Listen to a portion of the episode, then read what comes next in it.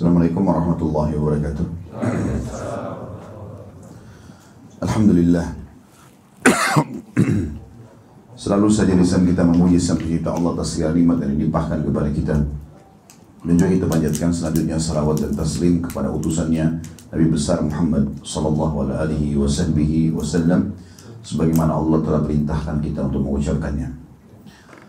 Melanjutkan bahasan kita bedah buku Sahih Hadis Qudsi dan kita sekarang masuk ke hadis nomor 108 bab keutamaan berinfak dan anjuran untuk melakukannya. Tentu kita sudah tidak asing lagi dengan masalah infak ini, hanya saya mengingatkan saja bahwasanya uh, bisa dibagi menjadi tiga kategori. Kategori yang pertama adalah zakat mal. Dan zakat mal ini hukumnya wajib bagi yang mampu, hanya saja ada syaratnya. Syarat yang pertama adalah haul, masa setahun dari harta itu. Jadi Bapak Ibu bisa tentukan sendiri haulnya masing-masing. Seperti misalnya di ruangan ini bisa diniatkan Ramadan tahun lalu, ya, itu adalah awal haul. Berarti Ramadan ini nanti akan tiba haul Anda. Haul artinya masa setahun ya. Maka Ramadan ini nanti Anda tutup buku untuk mulai menghitung zakat. Itu syarat pertama. Syarat yang kedua, nisab. Kadar minimal daripada harta itu. Yaitu 85 gram emas. 85 gram emas ke atas berarti sudah wajib keluar zakat. Yang ketiga, persentasenya jumlahnya adalah 2,5 persen. Dan ini fungsinya zakat ini untuk mensucikan harta. Jadi kita tidak pernah tahu di toko kita, di butik kita, di hotel kita, di mana saja bisnis yang sedang kita buka, mana orang yang belanja uangnya halal, mana yang haram. Nah zakat berfungsi mensucikan itu. Karena kita tidak mungkin tanyakan semua konsumen pendapatanmu halal atau tidak. Gitu. Ya. Fahami dulu garis bawahi fungsi ya. Jadi fungsi dia mensucikan harta. Yang kedua sedekah. Sedekah ini fungsinya untuk memperbanyak harta. Dan lebih luas daripada itu, dia bisa menambah banyak hal. Di antaranya ya, meninggikan derajat, menyembuhkan penyakit, menyelesaikan permasalahan-permasalahan. Jadi fungsi sedekah lebih banyak. Dan dia tidak memiliki syarat seperti zakat. Kalau zakat tadi ada masa satu tahun baru dikeluarkan zakatnya. Kalau ini enggak, dianjurkan tiap hari.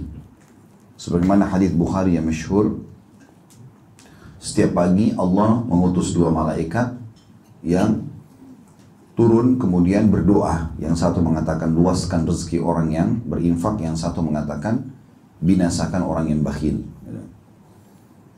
Jadi dia tidak ada haul masa setahun, dia juga tidak ada kadar minimalnya baru dikeluarkan, yaitu 85 gram emas tadi kalau zakat, kemudian juga tidak ada persentase, tidak perlu 2,5 persen, 100 persen pun bisa. Orang punya tanah 100 hektar, dia mau infakkan atau dia mau sedekahkan semuanya untuk pesantren misalnya, itu hak dia.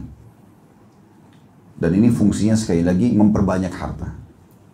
Nah kebanyakan orang menumpah, menumpah apa, menumpah tindihkan ini ya. Jadi tumpah tindih satu sama yang lain.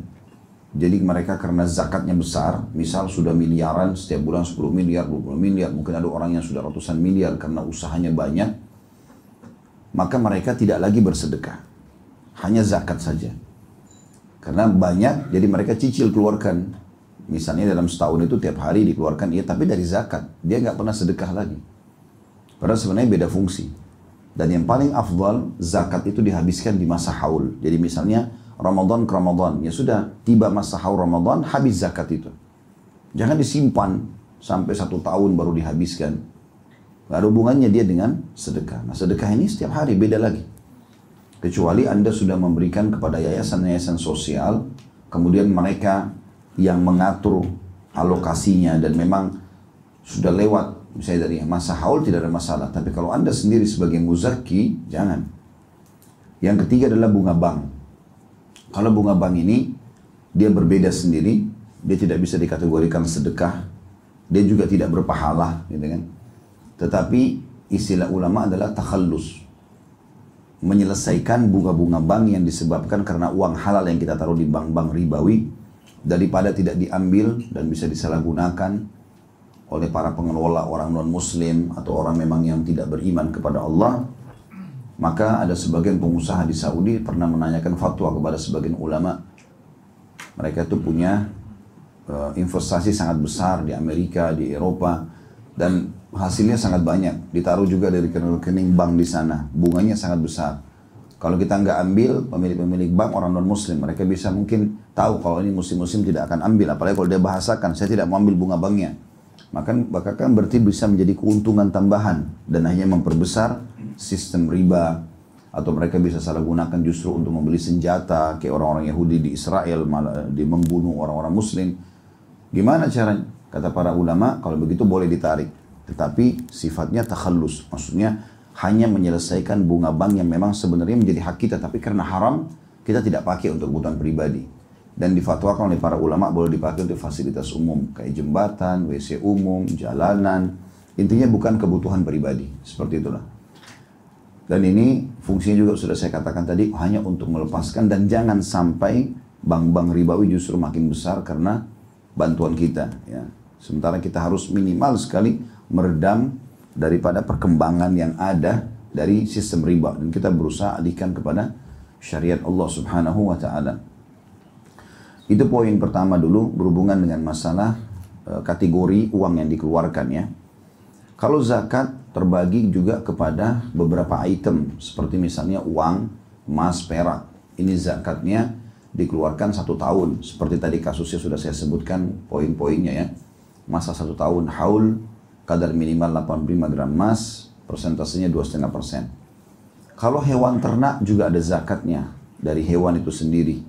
Kalau unta mencapai lima ekor, haulnya satu tahun, maka dikeluarkan juga dari jenis hewan. Kalau sapi dalam satu tahun minimal 30 ekor juga ada zakatnya. Kalau e, kambing 40 ekor, ini juga ada zakatnya dalam satu tahun tentunya. Kemudian kalau e, dan ini tentu ada hitung-hitungan sendiri ya. Kalau 40 ekor kambing, satu ekor kambing, kalau 80 ekor pelipat gandaannya bisa dua ekor, kalau 123 ekor dan seterusnya. Ya. Ini mungkin ada bahasan sendiri, saya tidak bahas sekarang ini dan sudah ada insya Allah di Youtube kami bahas tentang uh, hitung-hitungannya itu. Kemudian juga ada uh, pertanian, ya, perkebunan. Nah ini dikeluarkan zakatnya dibagi oleh para ulama tentang pertanian dan perkebunan yang dikeluarkan biaya dengan tidak mengeluarkan biaya. Kalau kita yang membiayainya, perawatan, pegawai, apalah segala macam, kita pokoknya khusus ada perawatannya, termasuk perairannya, maka ini zakatnya 5% dari hasil panen. Kalau mencapai nisabnya 652.8 atau 653 kilogram. Kalau mencapai 653 kilo, maka di sini Bapak Ibu keluarkan zakatnya. Kalau kita mengeluarkan biaya dalam pengelolaannya berarti 5%. Tapi kalau kita tidak mengeluarkan biaya, seperti kita beli perkebunan atau apa saja di hutan, di pinggir sungai, di manalah di perkampungan tidak diurus tahun sekali aja datang panen terus pergi tidak diurus lagi. Ini 10%. Artinya dia hidup dengan alam. Daerah itu sering turun hujan, subur dan segala macam. Ini zakatnya 10%. Ya. Kemudian kalau pertambangan, maka ini juga punya zakat tersendiri. Ya. Kalau dia baru ditemukan, ya, seperti harta dihitung seperti harta karun dia sebenarnya. Semirip dengan kalau pertambangan, segala macam batu bara dan ini semua emas, nikel dan segala macam ini dia satu kelas dengan harta karun. Kalau awal sekali ditemukan, maka zakatnya 20% ya, dikeluarkan. Setelah itu baru hitungan setahun sekali, seperti itulah. Uh, ini ada hitung-hitungan tersendiri tentunya dan itu ada babnya khusus masalah bab zakat cukup panjang. Ini kita sedang bicara masalah infak secara umum ya. Uh, kemudian kalau sedekah lebih global juga sifatnya bisa masuk uang, bisa masuk kendaraan, tunggangan, bisa masuk rumah, bisa masuk pakaian. Apa saja yang kita keluarkan bisa masuk dalam kategori sedekah. Kalau zakat kan ada item-itemnya tersendiri. Ya. Maka ini juga masuk dalam uh, atau pembukaan bahasan kita. Yang kita sedang bahas sebenarnya teman-teman sekalian, keutamaan berinfak itu sendiri. Kalau kita sudah bicara berinfak, maka masuk dalamnya yang paling lebih kena sebenarnya adalah sedekah. Adalah sedekah. Dan ini yang lebih ditekankan ya. Karena dia sifatnya harian. Kalau zakat, orang mampu baru kena, kena kewajiban, itu pun setahun sekali. Allah subhanahu wa ta'ala memerintahkan kita agar selalu bersedekah. Dan kalau Bapak Ibu mau tahu investasi terbaik, sedekah. Itu investasi terbaik. Ya. Tempat-tempat investasi terbaik adalah orang-orang miskin di sekitar rumah kita. Mereka adalah tempat-tempat sedekah. Coba pakai resep ini. Keluar khusus, bawa duit, ya. kemudian cari orang-orang susah, kasih langsung ke tangan mereka, bukan tunggu mereka minta dengan niat investasi di jalan Allah Subhanahu wa taala. Maka lihat saja hasil dalam beberapa hari saja sudah bisa banyak hal yang kita dapatkan. Dan Allah Subhanahu wa taala itu berfirman, "Inna Allah yarzuqu ma yasha' bighairi hisab." Allah kalau memberikan rezeki tanpa ada hitungan lagi. Kadang-kadang kita cuma keluarkan 2 juta, 10 juta, tapi yang datang miliaran. Ya. Tiba-tiba kita dapat proyek ini, dapat proyek itu, segala macam hal. Ya. Ini pernah saya coba praktekin sendiri ingin tahu seperti apa responnya supaya teori yang kita baca dengan praktek lapangan sama gitu. Baru saja saya memberikan seseorang yang saya lihat di pinggir jalan susah ini, tiba-tiba besoknya saya datang ke sebuah pengajian ada orang datang memberikan uang ini Ustaz buat Ustaz. Dan nilainya nggak masuk akal gitu. Jadi berjauh berlipat-lipat ganda daripada apa yang sudah kita keluarkan gitu. Mungkin bisa sampai 10, 20, 30, 100 kali lipat. Ya. Dan itu fakta lapangan dan terlalu banyak orang yang sudah praktikin seperti itu sesuai dengan apa yang dijanjikan oleh Allah Subhanahu wa taala dan Rasulnya Muhammad sallallahu alaihi wasallam. Terbukti misalnya dalil yang pertama adalah hadis ini nomor 108 hadis sahih hadis qudsi dari Abu Hurairah radhiyallahu anhu bahwa Rasulullah sallallahu alaihi wasallam bersabda qala Allah Amfik yabna Adam umfik alaik. Allah berfirman berinfaklah wahai, wahai manusia, wahai anak Adam, keluarkan. Jangan perhitungan di jalanku. Niscaya aku langsung Allah pemilik langit dan bumi ini berjanji akan menafkahimu. Maksudnya akan memberikan balasan langsung kepadamu. Jadi teman-teman banyak orang subhanallah dia percaya pada atasannya, investornya, ya atau teman yang mengelola danahnya begitu yakin dia akan dapat hasil. Padahal itu manusia bisa saja dia bohong bisa saja dia menipu. Tapi dia tidak yakin dengan Allah yang telah menciptakan dia yang telah menciptakan segala sesuatu di alam semesta ini dan dia memang raja yang sebenarnya. Allah menjanjikan berinfak di jalanku aku akan berinfak untuk kalian. Seperti itulah. Dan sangat luar biasa gitu bagaimana janji Allah subhanahu wa ta'ala ini. Sebentar insya Allah setelah kita membaca uh, keempat hadis ya yang ada di bab keutamaan infak ini saya akan bacakan buku ini ya keajaiban sedekah. Saya akan lengkapkan bahasan kita insya Allah dengan ini. Bagi teman-teman yang minat insya Allah saya tadi di depan ada dan ini buku saya selalu wajibkan kalau saya pribadi di pengajian saya agar dimiliki. Karena saya pernah bedah buku ini, saya temukan luar biasa gitu. Dia penulis diberikan taufik oleh Allah Subhanahu wa taala untuk menyusun poin-poin tentang keutamaan sedekah dengan ada kisah-kisahnya ya. Bagaimana sikap para salafus salih dalam sedekah dari Rasulullah SAW para sahabat. Kemudian juga ada kisah-kisah yang sedang terjadi di zaman kita. Bagaimana mereka bersedekah akhirnya sembuh penyakitnya akhirnya selesai masalahnya dan segala macam hal. Apalagi buku ini digabungkan antara keajaiban sedekah dan istighfar. Jadi setengahnya bicara tentang keajaiban sedekah setengahnya lagi istighfar. Dan dua hal ini yang luar biasa gitu. Sudah sedekah juga sering taubat kepada Allah ini puncak daripada keimanan seseorang. Hadis 109 juga dengan sanad yang sahih dari Adi bin Hatim radhiyallahu anhu dia menuturkan Rasulullah SAW bersabda titik-titik thumma la yakifanna ahadukum baina yadayillah laisa bainahu wa bainahu hijab wala tarjuman yutarjim lahu thumma la yaqulanna lahu alam utika alam utika mala fala yaqulanna bala thumma la yaqulan alam ursil ilaika rasula fala yaqulan bala fayanzuru an yaminihi fala yara illa an-nar thumma yanzuru an shimalihi fala yara illa an-nar falyattakiyanna ahadukum an-nar walau bishikki tamra fa in lam yajid fa bi kalimatin tayyibah Tentu hadis ini tadi yang pertama Bukhari Muslim ini juga hadis Bukhari. Terjemahannya hadis ini cukup panjang tapi diambil saksi bahasan dia. Kemudian di titik itu maksudnya ada hadis sebelumnya ya. Kemudian salah seorang dari kalian pasti akan berdiri di hadapan Allah pada hari kiamat tanpa hijab antara dia dengan Allah. Jadi dia akan langsung melihat Tuhannya dan Allah akan bertanya kepada dia. Tanpa ada juru bicara atau penterjemah yang menerjemahkan untuknya. Kemudian dia, dia besar kata ganti Allah bertanya kepadanya, bukankah aku hanya besar karena kata ganti Allah, bukankah aku telah memberikan harta kepadamu? Lalu dia menjawab, maksudnya adalah si hamba itu benar. Kemudian dia Allah bertanya lagi, bukankah aku telah mengutus seorang rasul kepadamu? Maka hamba itu mengatakan benar. Lalu dia melihat ke sebelah kanannya, maka dia tidak melihat kecuali neraka. Kemudian dia melihat ke sebelah kirinya, maka dia tidak melihat kecuali neraka. Oleh karenanya, hendaklah setiap orang dari kalian melindungi dirinya dari neraka, walaupun dengan separuh kurma. Maksudnya dengan sedekah separuh kurma. Jika tidak mendapatinya, maka minimal lagi bersedekah dengan ucapan yang baik.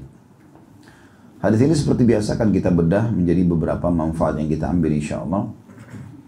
Yang pertama tentunya potongannya adalah atau pelajarannya kita pasti akan dibangkitkan dan kita pasti akan bertemu dengan Allah Subhanahu wa taala dan berbicara dengan Allah tanpa ada penterjemah. Ini tidak ada keraguan karena ini sabda Nabi Shallallahu Alaihi Wasallam dan setiap muslim yakin dengan apa yang disampaikan. Dan sering saya bahasakan teman-teman sungguh bahagia kita sebagai seorang muslim karena kita sudah dapat bocorannya, gitu kan? Kita sudah tahu nih dari pertama Nabi Adam diciptakan, lalu disuruh sujud para malaikat, bagaimana kisahnya iblis menolak sampai diturunkan ke muka bumi, bagaimana kisah Nabi Adam dan keturunannya mulai terus ada yang diutus dari Rasul, ada yang beriman, ada yang kafir, ada yang disiksa segala macam sampai nanti ya kita meninggal dunia dan terjadi kiamat. Seperti apa? Di alam barzah di kuburan seperti apa? Ada taman dari taman surga lubang dari lubang neraka kemudian hari kebangkitan dibangkitkan lalu ada timbangan amal pada hari kiamat. Bagaimana jenis timbangan bagaimana keadaan orang pada saat dibangkitkan di sana nanti. Kemudian nanti ada para nabi-nabi akan hadir. Kemudian mereka diminta akan memberikan syafaat. Lalu mereka menolak, lalu Nabi Muhammad SAW bersabda, apakah kalian tahu bagaimana manusia mengenalku pada hari kiamat? Para sahabat terdiam, lalu kata Nabi SAW, aku nanti akan didatangi oleh mereka, lalu mereka akan mengatakan, hai Muhammad, engkau lah Nabi terakhir, engkau lah begini, dan begitu disebutkan semua keutamaan Nabi SAW, lalu Nabi mereka mengatakan, tolonglah minta kepada Allah agar datang mengadili kami, kami ke surga atau ke neraka.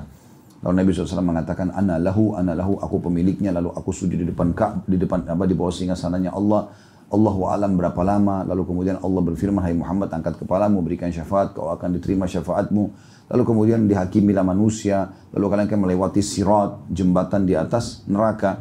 Siapa pun yang masuk neraka akan jatuh, dan siapa pun yang akan lolos maka akan melewati sirat, gitu kan. Dan juga ada haud, ada telaga Nabi SAW bagi orang yang sudah lepas dari timbangan amal. Ada surga neraka dan surga dirincikan sangat luar biasa dari pintunya, aromahnya, dari uh, jenis-jenis surganya, fasilitasnya, pohon-pohonnya, buah-buahannya, bidadarinya, bidadar, segala macam pelayan-pelayannya semua lengkap seperti kita lihat depan mata. Neraka pun dirincikan tentang jenis-jenis hukumannya. Orang zina itu akan dihukum begini, orang riba akan dihukum begini, terinci semuanya. Maka kita sudah tahu dari awal histori manusia sampai akhir kita mau apa nanti. Sebagai seorang muslim ini sebuah karunia luar biasa. Berapa banyak orang yang jahil tidak faham tentang masalah ini. Sehingga mereka lalai, meninggal dalam keadaan kufur mereka banyak melakukan pelanggaran-pelanggaran, tidak pernah tahu mana halal, mana haram. Gitu kan? Apa tujuan mereka diciptakan. Kita sebagai seorang muslim sudah tahu. Salah satunya yang Nabi SAW sampaikan, kita akan dibangkitkan hari kiamat.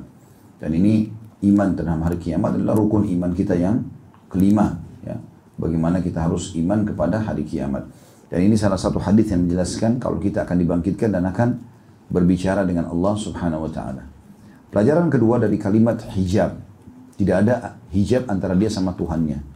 Artinya hijab itu penghalang. Sebagaimana kita sekarang terhalang, kita punya hijab dengan Allah SWT. Tidak ada yang bisa lihat Allah.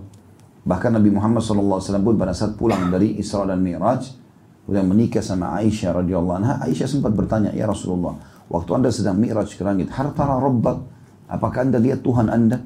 Kata Nabi SAW, Allah nurun ala nur an arah. Allah itu cahaya di atas cahaya, bagaimana aku bisa melihatnya?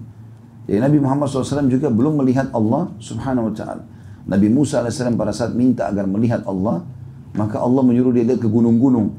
Pada saat Allah ya, baru ya, berkeinginan datang gunung-gunung itu sudah hancur semuanya. Nabi Musa pun pingsan pada saat melihat batu-batu bertabrakan hancur karena mereka tidak mampu menampung kedatangan Allah SWT. Maka Nabi Musa pun mengatakan, aku telah beriman kepadamu ya Allah. Dan tidak pernah lagi minta untuk melihat Allah Subhanahu Wa Taala. Maka dalam sebuah hadis yang lain dikatakan kalian akan melihat Tuhan kalian pertama kali nanti di mahsyar dalam bentuk cahaya yang terang seperti bulan purnama. Nah, cuma memang bedanya ulama merincikan hijab ya, di akhirat nanti di mahsyar akan diangkat antara kita sama Allah. Artinya kita bisa lihat Allah, tetapi belum bisa melihat wujud Allah masih dalam bentuk cahaya. Wujud Allah sebagaimana sering kita sampaikan hanya akan dilihat oleh ahli surga saja. Ahli neraka tidak akan pernah melihat wujud Allah. Karena melihat wujud Allah sementara sebuah nikmat. Bahkan dia nikmat terbesar di surga. Pernah kita sampaikan hadisnya. Kata Nabi SAW, kalau seluruh penghuni surga sudah masuk ke dalam surga, nggak ada lagi yang tertinggal di neraka. Artinya ahli maksiat pun yang tadinya harus disisir di neraka dulu sudah masuk dalam surga semuanya, gitu kan? Maka Allah berfirman kepada mereka, Hai hamba-hambaku, apakah kalian sudah puas terhadap apa yang aku berikan? Maka mereka mengatakan, kami mau apa lagi ya Allah? Setelah engkau selamatkan kami dari neraka dan engkau masukkan kami ke dalam surga. Karena kita nanti punya kesempatan pada saat masuk surga insya Allah untuk bisa melihat ke neraka. Ibnu Qayyim rahimahullah bahkan menukil sebuah riwayat dalam buku beliau Hadil Arwah bahwasanya eh, surga seseorang mukmin itu memiliki beberapa pintu. Ada pintu utama untuk masuk, ada pintu untuk pergi ke taman dan fasilitasnya, dan ada pintu di bagian belakang, khusus kalau dia buka dia bisa lihat neraka. Supaya dia terus bersyukur kepada Allah, bagaimana Allah selamatkan dia dari siksaan itu.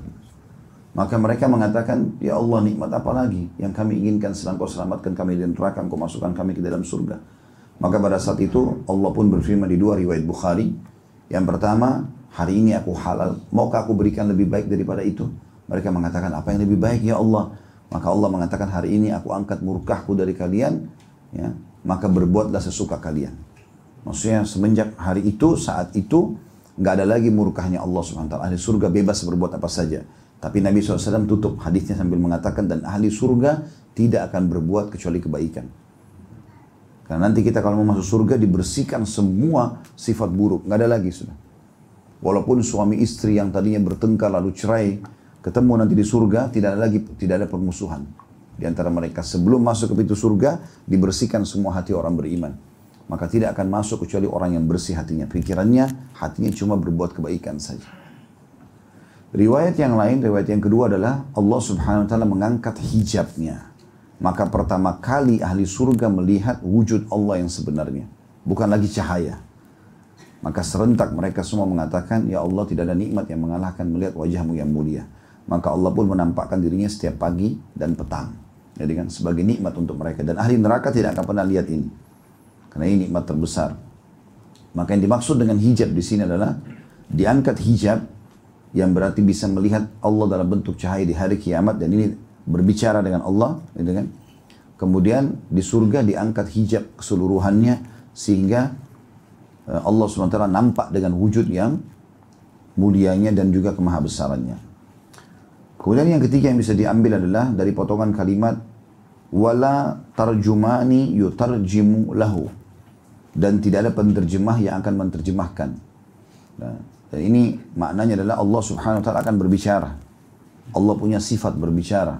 Sebagaimana Allah sebutkan tentang Musa alaihissalam, "A'udzubillahi minasyaitonir wa Allah Musa taklima." Dan Allah mengajak bicara Musa secara langsung sampai julukan Musa alaihissalam kalimullah orang yang langsung diajak bicara sama Allah. Tapi Musa pun belum melihat Allah Subhanahu wa taala. Jadi Allah juga ya berbicara. Itu sifat Allah dan tidak boleh kita alihkan kepada yang lain. Juga di sini Allah mengerti semua bahasa sebagaimana Allah menciptakannya. Maksudnya tanpa penerjemah, ya orang yang tidak ngerti bahasa Arab ya pakai bahasanya dia. Ya bahasa Inggris, ya bahasa apa saja. Semuanya bisa. Tanpa penerjemah artinya Allah berbicara dengan bahasa dia. Karena yang ciptakan kita, yang ciptakan bahasa pun adalah Allah subhanahu wa ta'ala. Dalam ayat Al-Quran dikatakan itu. Itu tanda-tanda kebesaran Allah. Bahasa-bahasa kita ini semuanya tanda-tanda kebesaran Allah subhanahu wa ta'ala. Itu yang ketiga tentunya. Dan di sini bentuk pembicaraan Allah, Allah mengatakan, bukankah aku sudah memberikan engkau harta, bukankah aku sudah mengutus kepadamu Rasul. Itu bentuk pembicaraan Allah kepada hambanya. Pelajaran yang keempat teman-teman sekalian adalah pertanyaan Allah subhanahu wa ta'ala tentang harta. Bukankah aku sudah berikan kau harta? Maksudnya ke kemanakan hartamu itu? Riwayat ini tidak berdiri sendiri dikuatkan dengan riwayat lain. Yang kata Nabi SAW tidak akan beranjak kaki seorang hamba pada hari kiamat sampai ditanya tentang empat perkara. Masa mudanya, umurnya, ilmunya, dan yang terakhir hartanya. Tapi harta ini ditanya dua hal. Dari mana pendapatan itu didapatkan dan ke mana dikeluarkan. Satu-satunya pertanyaan yang dari dua sumber adalah harta. Makanya ulama mengatakan, orang-orang yang memiliki harta ini yang terbaik, termulia di sisi Allah SWT adalah orang yang sumbernya halal, dikeluarkan pada yang halal. Dia betul-betul kritis tentang pendapatannya, tentang proyeknya, tentang apalah gajinya segala macam. Kemudian dia juga keluarkan kepada yang halal. Kayak sedekah buat anak istri, bangun masjid, untuk orang tua dan seterusnya lah. Ya, yang halal-halal. Ini yang terbaik. Yang kedua, ini buruk. Tapi dia cuma berdosa di satu sisi. Sisi yang lainnya dia dapat pahala. Yaitu orang yang punya pendapatan halal, dia dapat pahala. Karena dia mencari rezeki yang halal. Ya, kata Nabi SAW, siapa yang keluar mencari rezeki halal, maka dia seperti mujahid di jalan Allah. Tapi dia keluarkan pada yang haram, seperti dia pakai berzina misalnya, pergi hotel, dia ke diskotik, dia ke karaoke, maka dia ber, berpahala di satu sisi, dia berdosa di satu sisi. Karena dia keluarkan pada yang haram. Dan ini tidak boleh, ini akan ada pertanggungjawabannya. Kenapa saya kasih kamu ini lalu kau pakai ke sini? Mirip orang kerja di kantor, ini uangnya pakai beli ini, tapi dia pakai beli yang lain. Tentu dia akan dimarahin, kan gitu. Yang ketiga ini buruk, berdosa dari dua sisi. Yaitu orang yang punya pendapatan haram, tapi dia keluarkan pada yang halal. Hasil korupsi dipakai haji. Sumbernya haram, tapi dikeluarkan pada yang halal. Diinfakkan kepada kerabatnya. Ya, ini sudah pernah saya jelaskan, ada buku kecil ya, yang akibat makanan haram ya. Itu juga menjelaskan masalah itu. Jadi Nabi SAW bersabda, ada orang yang pergi haji, ya, kata Nabi SAW, kemudian mulailah dia, ya, orang yang pergi haji dengan rezeki yang halal, maka pada saat dia meletakkan kakinya di tunggangannya, kemudian dia mulai mengatakan labbaik labbaik Allahumma labbaik labbaik Allahumma labbaik ya. Dia mengatakan ya Allah aku jawab panggilanmu dengan santun. Kemudian malaikat menjawab labbaik wa sa'di dijawab panggilanmu dan semoga kebahagiaan bersamamu. Pendapatanmu halal, bekalmu halal, tungganganmu halal, maka hajimu jadi mabrur. Ya, karena pendapatannya halal, dinarikan kepada halal. Lalu kemudian kalau ada orang yang pergi haji, kata Nabi SAW, dengan pendapatan haram, maka pada saat dia letakkan kakinya di lembah atau di tunggangannya, lalu dia mengatakan labbaik Allahumma labbaik, ya, aku jawab panggilan dengan santunnya Allah, maka dia jawab kepadanya la labbaik wa la sa'dik nggak ada jawaban panggilan hajimu dan juga tidak ada kebahagiaan untukmu karena bekalmu haram, tungganganmu haram, itu kan pendapatmu haram, maka hajimu tidak mabrur, bahkan berdosa gitu kan. Seperti itulah. Ini tentu dosa di dua sisi dan buruk. Pendapatannya haram tapi dikasih kepada yang halal. Hasil korupsi, hajikan orang tua, ya, bangun masjid dan segala macam. Yang keempat yang paling buruk, pendapatannya haram, keluar ke tempat haram hasil korupsi dan curi dipakai berzina. Ya. Maka ini yang paling buruk, wa. Maka jadilah kelompok yang pertama tentunya, yaitu orang nanti kalau ditanya oleh Allah SWT tentang harta-harta tersebut, kita bisa menjawabnya, gitu kan. Ke mana kan kau harta ini? Oh saya keluarkan buat ini, saya keluarkan buat ini, gitu. Kalau ada seseorang di antara kita yang sudah taubat dan dulu melakukan pengeluaran harta yang haram, ada solusinya. Misal gini, belum ikut taklim dulu, belum faham. Kemudian selalu hampir setiap malam minggu atau malam ahad ngajak teman-temannya ke diskotik, mabuk-mabuk. Dia yang traktir semuanya. Kan haram. Mungkin uangnya dia halal, tapi dia biayai pada yang haram kan gitu. Dapat dosa kan gitu. Nah bagaimana caranya? Atau mungkin dia benci sama Islam dulu. Kemudian dia menginfakkan banyak hartanya untuk memerangi Islam misalnya. Sekarang dia masuk Islam. Bagaimana caranya? Maka kata ulama, dia harusnya menebus itu. Misalnya dia bersedekah sekarang dengan niat supaya Allah menghilangkan hukuman dari uang yang pernah dia keluarkan. Dia prediksi saja. Misal setiap pekan dulu dia traktir teman-temannya 2 juta. Ya udah dia sekarang sudah 10 tahun yang lalu, sekarang sudah taubat. Dia, dia prediksi berapa dia sedekahkan, niat menebus kesalahannya itu. Niat menebus kesalahannya itu. Nah, ini masuk dalam semua lini ya. Apa pun itu sifatnya. Dia pernah sekolahkan anaknya pada tempat yang haram, maka anaknya jadi tidak benar. Ya, dia berinfak menebus nilai itu, gitu kan? Seperti itu. Atau dia pernah bangun masjid dari uang haram, maka dia tebus supaya jadi halal untuk dia dapat pahalanya. Itu dilakukan oleh Ikrimah radhiyallahu anhu sahabat Nabi yang mulia. Ayahnya Abu Jahal. Abu Jahal adalah Fir'aun umat ini. Meninggal terbunuh dalam keadaan kafir di perang Badr. Tapi Ikrimah masuk Islam di kota Mekah. Nah pada saat dia masuk Islam dan dia tersentuh dengan ayat-ayat Al-Quran. Tentu kisah masuk Islam panjang, tapi saya ringkaskan. Dia baca Quran, dia tersentuh. Setiap baca Quran dia nangis. Dia mengatakan ini perkataan Tuhanku yang aku lalaikan selama ini. Karena dia ngerti bahasa Arab gitu kan. Maka dia datang kepada Nabi SAW mengatakan, Ya Rasulullah, dulu tidak ada sesuatu peluang untuk berinfak, memerangi anda dengan Islam kecuali saya ikut sama ayah saya. Sekarang sebagai tebusannya saya akan sedekah sejumlah itu juga untuk menebus kesalahan saya. Dan Nabi SAW benarkan. Berarti ini kan berarti ada tebusan ya untuk menyelesaikan masalah-masalah kita yang lalu. Seperti itulah. Jadi ini berhubungan dengan masalah harta. Itu pelajaran yang keempat yang bisa diambil dari hadis kalau Allah akan bertanya, saya sudah kasih kamu harta. Kemudian pelajaran yang kelima adalah potongan hadis yang berbunyi, Alam ursil ilaika rasulah. Bukankah aku sudah utus kepadamu para uh, rasul, maksudnya Nabi Muhammad SAW.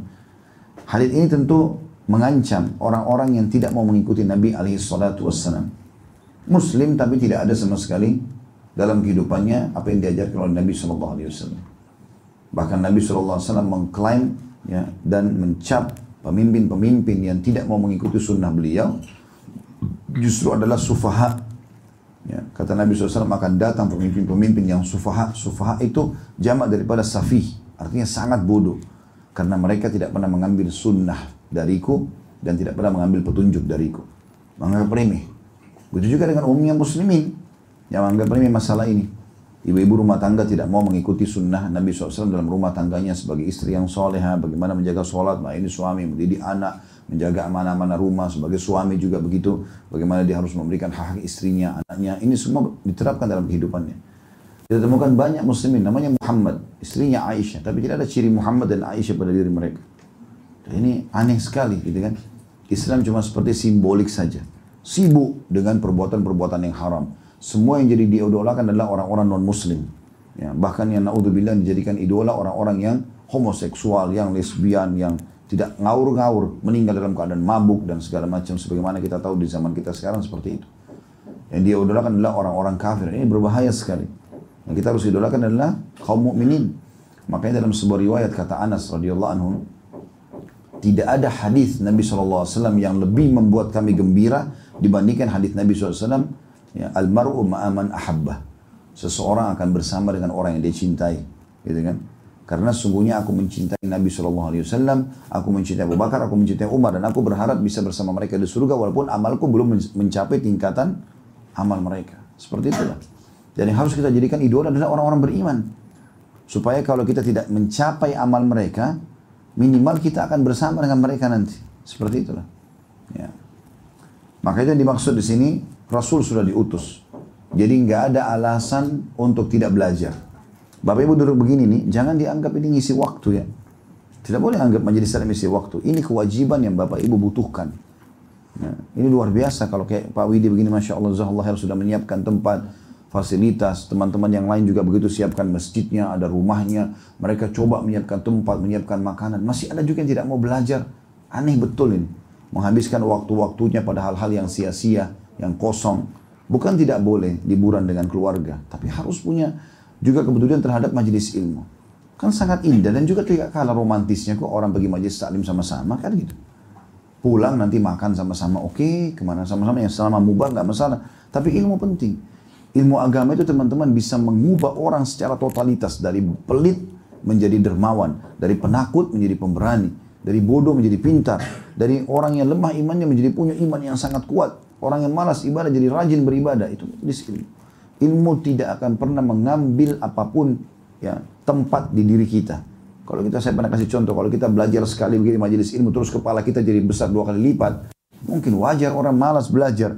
Karena kalau 10 kali, kepalanya 10 kali lipat. Ini enggak. Dia belajar dari kecil sampai dia mati pun kepalanya tetap begitu.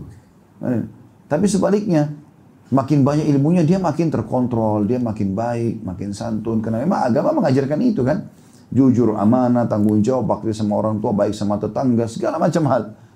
Begitu juga dengan larangan-larangan agama semuanya yang buruk dilarang riba zina bohong nipu apa segala nggak boleh dengan ancam-ancam jadi orang kalau ikut agama itu pasti baik otomatis.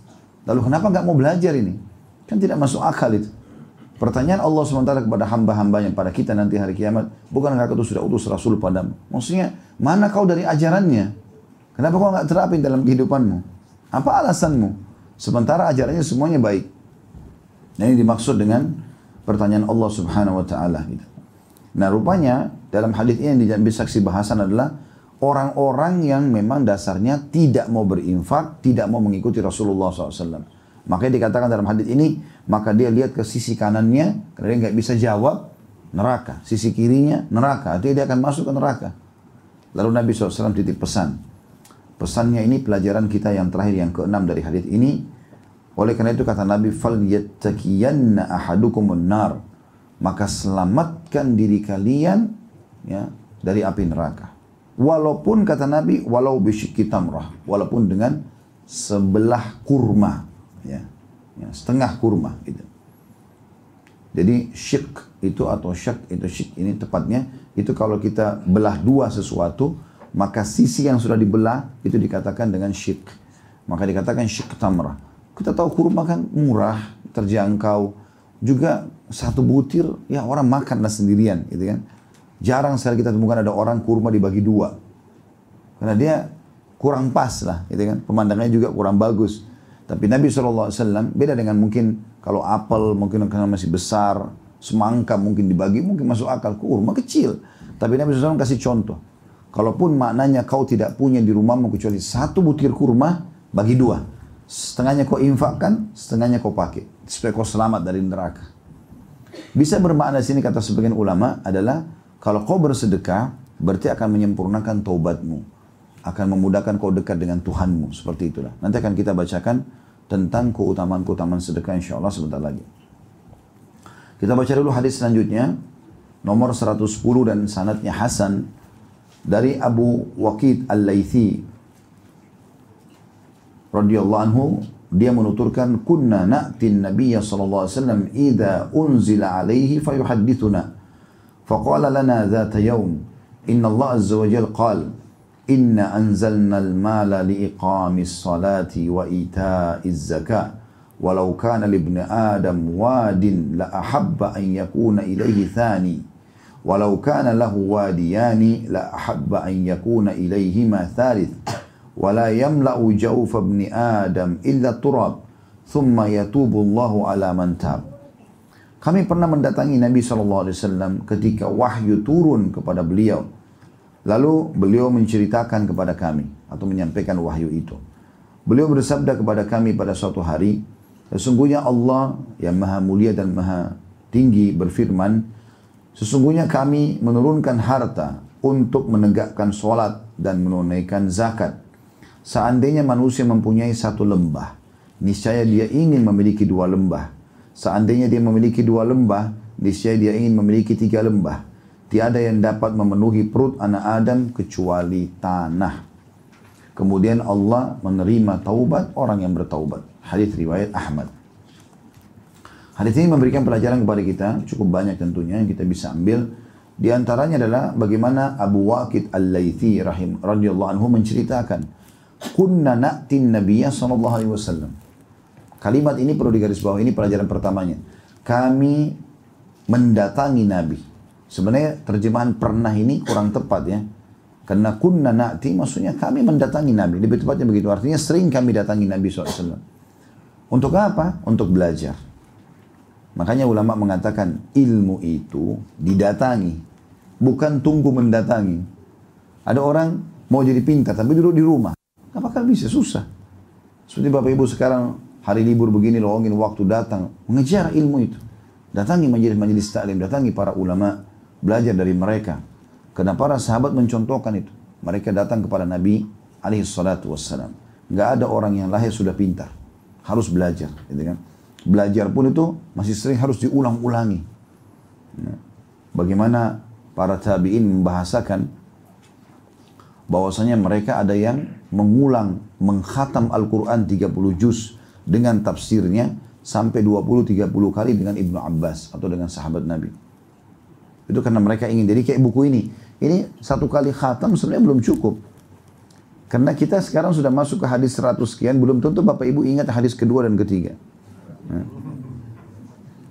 Banyak orang dulu untuk membuat ilmu itu berbekas, mereka selesai, mereka ulangi lagi. Mereka selesai, ulangi lagi. Tentu mungkin kita di majlis tidak mengulangi itu. Tapi Bapak Ibu bisa mengulanginya. Di zaman kita sekarang Allah mudahkan itu. Karena buku bisa dibeli, murah juga harganya. Bisa Bapak Ibu bagi-bagikan ke orang gitu kan. Dan sudah ada kami upload di medsos, di Youtube, di Instagram. Kan bisa ditonton. Akhirnya kita ingat lagi, oh hadis pertama, hadis kursi itu ini, ini, ini. Jadi kita ingat lagi, review kembali, kita kembali murajaah ya istilahnya. Kita mengulangi kembali. Itu penting. Karena kata para ulama menuntut ilmu penting, tapi mengulanginya lebih penting lagi. Menghafalnya jauh lebih penting serta mengamalkannya puncak daripada ilmu itu. Ya seperti itulah. Jadi harus difahami masalah itu. Ini pelajaran pertama yang bisa diambil dari hadis bagaimana para sahabat mendatangi Nabi SAW untuk belajar. Dan kita harus tahu, sering saya ulangi kalimat ini Teman-teman ilmu agama ini demi Allah lebih kita butuhkan daripada makanan pada saat kita lapar. Minuman pada saat kita haus. Tempat tidur pada saat kita ngantuk. Pekerjaan pada saat kita nganggur. Karena ilmu agama akan memandu kita mana makanan, mana minuman, mana tempat tidur, mana pendapatan yang halal dan mana yang tidak halal. Kita harus kontrol dengan itu. Ilmu agama ini luar biasa. Kata Ali radhiyallahu anhu, ilmu itu akan menjagamu sementara harta kau sibuk menjaganya. Seperti bodyguard ilmu agama itu. Kalau kita sudah belajar begini, begitu kita mau kerjakan sesuatu, ilmu akan bicara. Jangan, itu nggak boleh. Ini boleh. Kita rasa kayak ada pengawasan dari ilmu itu. Itu ilmu manfaatnya besar sekali. Ya. Dan tidak ada sulitnya, cuma duduk dengar. Apa yang susah? Kemudian kita memanfaat, dapat juga manfaat majelis ilmu, dapat uh, iman, bertambah iman dan segala macam hal. Itu yang pertama. Kemudian yang kedua, yang bisa diambil pelajaran adalah tujuan Allah subhanahu wa ta'ala turunkan harta. Atau mudahkan harta ini menjadi banyak di muka bumi. Diambil dari potongan hadis Inna Allah ta'ala berfirman Inna anzalna al-mala liiqamis salati wa ita'iz zakah. Sesungguhnya kami turunkan harta itu tujuan utamanya untuk mendirikan sholat dan zakat. Jadi bukan untuk foya-foya.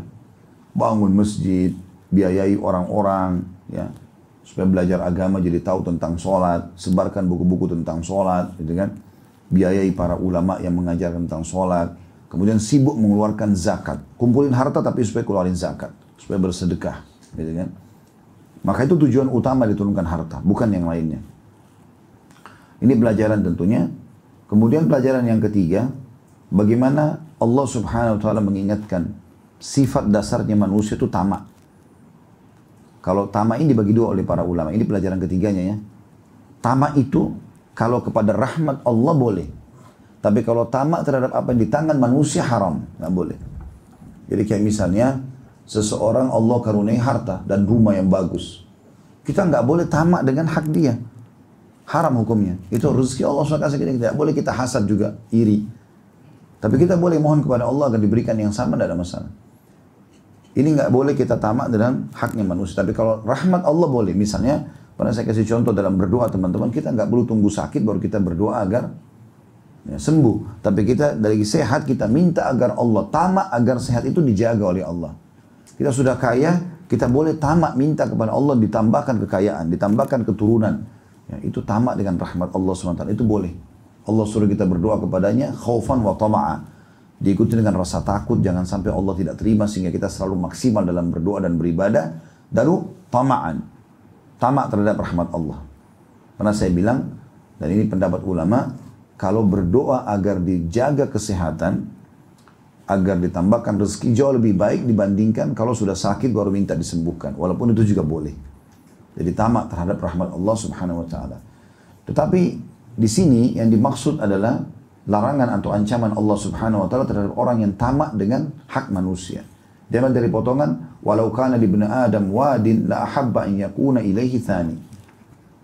anak Adam itu kalau sudah punya satu lembah emas, ini ibaratnya luar biasa contohnya, satu lembah itu besar sekali, penuh dengan emas semua, maka dia berharap punya lembah yang kedua. Kalau punya dua, dia berharap punya lembah yang ketiga. Dan tidak akan pernah puas kecuali dia sudah masuk dalam kuburan dan tanah kuburan ditempelkan di mulutnya. Baru dia berhenti. Makanya dalam hadis lain dikatakan, sesungguhnya seluruh anggota tubuh anak Adam, manusia itu menua, kecuali dua. Angan-angan, gitu kan. Ya. Angan-angan ini tidak ikut tua bersama dia. Tamak terhadap dunia, berlebihan. Maka ini bisa membuat akhirnya dia lupa. Tetapi Jangan difahami, oh berarti kalau gitu kita nggak usah banyak-banyak harta. Enggak. Kenapa kita jelaskan? Kita harus berada di antara dua sisi. Tengah-tengah. Kita disuruh untuk mengejar prestasi dunia karena Islam mengajarkan kita untuk mengejar prestasi terbaik. Menjaga nama baik, menjadi orang kaya, menjadi orang pintar, menjadi orang yang punya jabatan. Silakan Islam tidak melarang itu. Bahkan kita disuruh untuk menjaga nama baik kita. Waktu Nabi SAW pulang malam hari habis etikaf atau lagi etikaf, didatangi oleh salah satu istri beliau, Sofia radhiyallahu anha, setelah ngobrol-ngobrol, hajat itu sudah disampaikan, Nabi SAW ingin antar pulang istri karena sudah malam. Waktu lagi jalan, tiba-tiba ada dua orang ansar mempercepat langkah mereka. Lalu Nabi SAW sebelum ada prasangka buruk, beliau sudah menutup. Beliau mengatakan, ya, ala rizki kuma, tenang aja kalian berdua, innaha Sofia binti Huyai. Ini yang bersama saya Sofia binti Huyai. Nanti bukan wanita asing, ini istri saya. Maka para sahabat dan dua ini mengatakan, Maha suci Allah ya Rasulullah. Maksudnya kami tidak mungkin sangka itu. Kata Nabi SAW, ketahuilah syaitan mengalir dalam tubuh anak Adam sebagaimana mengalirnya darah. Mungkin awalnya tidak, tapi lama-lama akan begitu. Maknanya apa? Nabi SAW menjaga nama baik beliau. Tidak membiarkan orang sembarangan mencoreng gitu kan. Kita disuruh jaga nama baik kita. Tapi dari sisi lain tidak boleh berlebihan. Kita tunggangi dunia ini untuk akhirat. Bukan dunia untuk dunia. Gitu kan. Maka kita selalu kalau punya harta kita punya, kita selalu investasikan untuk kebutuhan di akhirat sana. Itu yang dimaksud dalam hadis ini. Hadis yang terakhir dalam bab kita adalah hadis nomor 111 dengan sanad hasan dari Busur bin Jihash Al-Qurashi radhiyallahu anhu dia menuturkan Bazakan Nabi sallallahu alaihi wasallam fi kaffihi thumma wada usbu'ahu as-sabbabah wa qala yaqulu Allah azza wa jalla anna tu'jizuni ibn Adam wa qad khalaqtuka min mithli hadhihi fa idza balagat nafsuka hadhihi wa ashara ila halqihi Qulta atasaddaqu wa anni awanus sadaqa.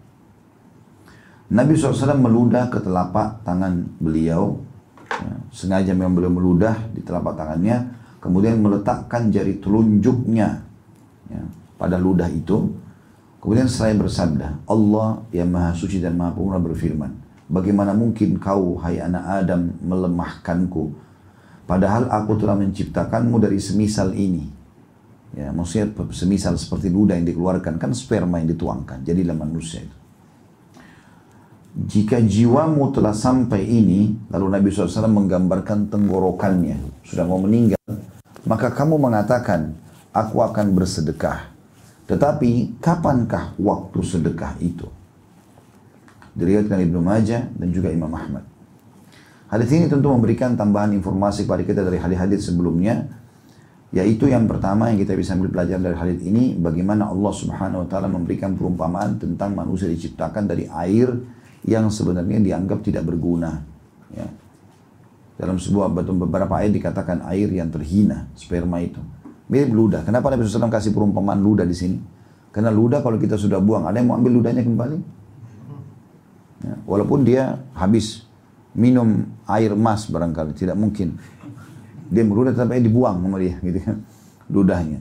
Ini contoh perumpamaan saja. Jangan dipelintir lagi. Ya. Saya tidak suruh minum emas ya. Tapi ini contoh saja.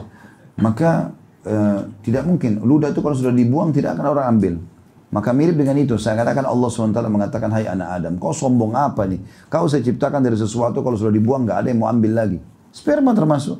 Siapa dari kita kalau sudah buang spermanya mau ambil kembali? Dia mau simpan? Nggak ada. Gitu kan?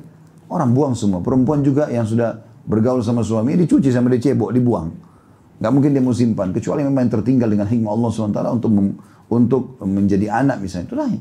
Itu pun bukan dia yang atur. Allah SWT lebih tahu mana sperma yang akan lolos. Dari sekian miliar pecahan sperma kecil itu hanya satu atau dua yang lolos saja. Seperti itulah. Maka ini pelajaran pertama yang diambil bagaimana Allah subhanahu wa ta'ala menggambarkan hinanya penciptaan manusia ini sebenarnya maksudnya bahannya dia sehingga tidak perlu dia merasa sombong, melupakan perintah-perintah Allah, melanggar melanggar larangan-larangannya gitu kan. Terbukti Allah SWT berfirman, bagaimana mungkin kau melemahkanku, wahai anak Adam, padahal aku telah menciptakanmu dari semisal ini. Maksudnya kenapa kau tidak patuh dengan perintahku? Kenapa kau tidak kerjakan perintahku? Kenapa kau melanggar laranganku? Sementara aku, aku yang ciptakan kau dari air seperti ini. Tidak ada, tidak, tidak, tidak digunakan lagi. Sudah ditumpahkan, dibuang. Seperti duda sama dengan sperma gitu. Pelajaran yang kedua diambil adalah dari potongan, jika jiwamu telah sampai di sini, mengisyak Nabi SAW isyaratkan dengan tenggorokan beliau, maka pada saat itu baru kau katakan, aku akan bersedekah. Maksudnya pada saat kau sudah mau mati, Malaikat sudah cabut ruhmu, sudah pas di tenggorokan baru kau bila katakan, saya mau sedekah, jangan dulu buru-buru cabut ruh saya gitu kan. Tetapi kapankah waktu sedekah? Artinya bukan lagi saatnya bersedekah pada saat itu. Hitungannya orang kalau cabut ruhnya cuma hitungan detik. Bagaimana caranya dia mau bersedekah? Ini teman-teman bisa buka ayatnya, ada ayat yang menjelaskan masalah ini di akhir surah Al-Munafikun. Jadi ayat 10, ayat 11 ya. Atau kita mulai dari ayat 9-nya saja. Ini yang menjelaskan masalah apa yang disebutkan dalam hadis kursi ini. Surah Al-Munafikun, surah nomor 63, ayat 9 sampai ayat 11. Ini cuma 11 ayat. Bagi teman-teman yang mau nambah hafalannya ini juga termasuk surah surah-surah yang menarik untuk dibaca dalam sholat misalnya karena surahnya pendek. Allah berfirman di ayat 9-nya, A'udhu billahi rajim. Ya ayyuhalladzina amanu la tulhikum amwalukum wala awladukum an zikrillah. wa may yaf'al dhalika faulaika humul khasirun. Hai orang beriman, janganlah hartamu dan anak-anakmu melalaikan kamu dari mengingat Allah. Jangan sampai karena kau bilang ini kebutuhan anakku lalu kau tidak berinfak Padahal sebenarnya mereka sudah kau penuhi, gitu kan? Barang siapa yang demik, berbuat demikian maka mereka itulah orang-orang yang merugi. Nanti menyesal. Di ayat 10-nya Allah katakan wa anfiku mimma razaqnakum min qabli an ya'ti ahadakumul maut fa yaqula rabbi laula akhartani ila ajalin qaribin fa asaddaq fa asaddaq wa akum minas salihin dan belanjakanlah sebagian dari apa yang telah kami berikan kepadamu maksudnya infakkan sebelum datang kematian kepada salah seorang di antara kamu lalu dia berkata Pas sudah dicabut ruhnya oleh malaikat, depan mata malaikat sudah hitungan detik saja dia akan mati. Baru dia mengatakan, Ya Robku, mengapa engkau tidak menangguhkan kematianku sampai waktu yang dekat? Artinya kasih aku waktu dulu. Sedikit saja. Untuk apa? Yang menyebabkan aku dapat bersedekah. Baca nggak? Hmm? Buka Al-Qurannya. Jadi subhanallah yang paling disesali oleh orang pada saat meninggal, kenapa dia nggak sedekah selama hidup? Ya, karena itu ternyata yang paling banyak bisa memberikan manfaat buat dia, ya, karena sedekah membantu orang lain juga pahalanya besar. Dan aku termasuk orang-orang saleh. Artinya aku coba memperbaiki, aku tobat dengan kesalahanku, aku coba sholat, gitu kan. Lalu Allah menjelaskan di penutupan ayat atau surah ini, ayat 11-nya, وَلَنْ يُؤَخِّرَ اللَّهُ نَفْسًا إِذَا جَاءَ أَجَلُهَا Wallahu khabirum bima ta'malun. Tapi ketahuilah Allah sekali-kali tidak akan menangguhkan kematian seseorang apabila telah datang waktu kematian dan Allah maha mengenal apa yang kamu kerjakan. Artinya tidak ada percuma kalau kau pada satu baru mau bicara, nggak ada gunanya. Nggak akan ada manfaatnya. Jadi berinfak justru mumpung masih hidup. Ya, jangan tunggu dilihat orang, jangan tunggu diangkat di medsos, jangan tunggu di foto baru mau berinfak, atau dikenal sama teman-temannya, atau nanti di grup diajak, kalau perlu kita yang pertama melakukannya. Dan ingat infak yang paling besar justru kita berinfak tanpa diminta. Kita yang merasa butuh. Ya, kita harus merasa butuh terhadap sedekah yang kita, kita keluarkan. Baik, sebagaimana saya janjikan tadi teman-teman sekalian, saya akan bacakan insya Allah buku ini yang ditulis oleh Hasan bin Ahmad bin Hasan Hammam ya tentang keutamaan sedekah Belum mulai di halaman limanya, kalau ada yang pegang buku ini tentunya ya. Itu dikatakan Al-Jurjani berkata sedekah adalah sebuah pemberian yang diharapkan ganjarannya dari Allah subhanahu wa ta'ala. Jadi dia hanya akan dihitung sedekah kalau kita niatnya karena Allah. Kapan ada indikasi lain, hanya karena mau dipuji, hanya karena nggak enak, hanya karena terpaksa, maka tidak dihitung sedekah. Ar-Ragib Al-Asfahani juga berkata sedekah adalah harta yang dikeluarkan oleh manusia dengan maksud ibadah. Baru dia hitung sedekah. seperti zakat, akan tetapi sedekah itu pada dasarnya disyariatkan untuk suatu perkara yang disunnahkan, sedangkan zakat untuk hal yang diwajibkan. Intinya untuk ibadah, jadi ikhlas. An-Nawawi berkata rahimahullah disebutkan sebagai sedekah adalah karena ia merupakan sebuah bukti atas kepercayaan pelakunya, kebenaran atau sidq keimanannya, baik lahir maupun batin, maka sedekah itu adalah keyakinan dan kebenaran imannya. Artinya kalau betul-betul dia mengejar apa yang dijanjikan oleh Allah Subhanahu wa taala, di situlah baru dikatakan sedekah. Saya daripada ini tidak ada. Terpaksa tadi saya bilang, karena nggak enak segala macam. Karena teman-temannya semua nyumbang, masa saya nggak nyumbang nggak enak gitu kan? Contoh, itu semua nggak ada pak, nggak ada manfaatnya. Di antara pendapat para salaf tentang sedekah, dari Umar radhiyallahu anhu beliau berkata, sesungguhnya amal itu saling berbangga-bangga diri Lalu sedekah berkata, saya adalah yang paling baik di antara kalian. Ya. Jadi maksudnya sedekah mengatakan dirinya pada amal-amal yang lain, ada saya adalah orang atau ciptaan Allah yang paling baik di antara kalian. Abdul Aziz bin Umair berkata, sholat itu akan menyampaikan dirimu setengah perjalanan.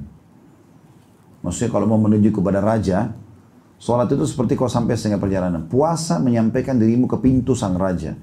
Allah subhanahu wa ta'ala. Sedangkan sedekah menyampaikan dirimu ke hadapan raja tersebut. Ya. Ibnu Abi Al-Ja'ad rahimahullah berkata, sungguhnya sedekah itu benar-benar menghilangkan 70 pintu keburukan.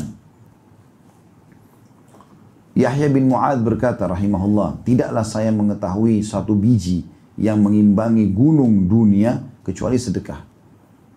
Jadi bisa saja sebutir beras, itu nilai pahalanya seperti satu gunung. Tidak ada amal yang seperti ini yang bisa mengimbangi seperti gunung kecuali sedekah. Kalau biji ya, beda kalau sholat, misalnya sholat jenazah juga dapat satu gunung, tapi dia harus empat kali takbir, udu, hadap kiblat, ada jenazahnya dan seterusnya. Tapi kalau sedekah nggak ada hubungannya. Apalagi zaman kita sekarang luar biasa, di atas ranjang bisa transfer. Hitungan detik selesai. Gitu kan? Bisa transfer, bantu si fulan, bantu si fulan, bantu si fulan.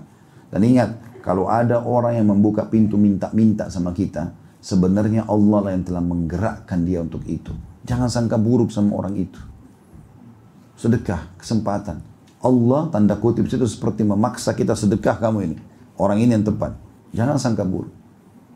Nanti kita dengar statement-statement para ulama di sini luar biasa gitu. Ash-Syu'bi berkata, Barang siapa yang tidak memperlihatkan bahwa dirinya lebih butuh kepada ganjaran sedekah daripada seorang fakir yang butuh kepada sedekah itu, maka dia telah membatalkan sedekahnya dan telah memukul wajahnya sendiri dengannya.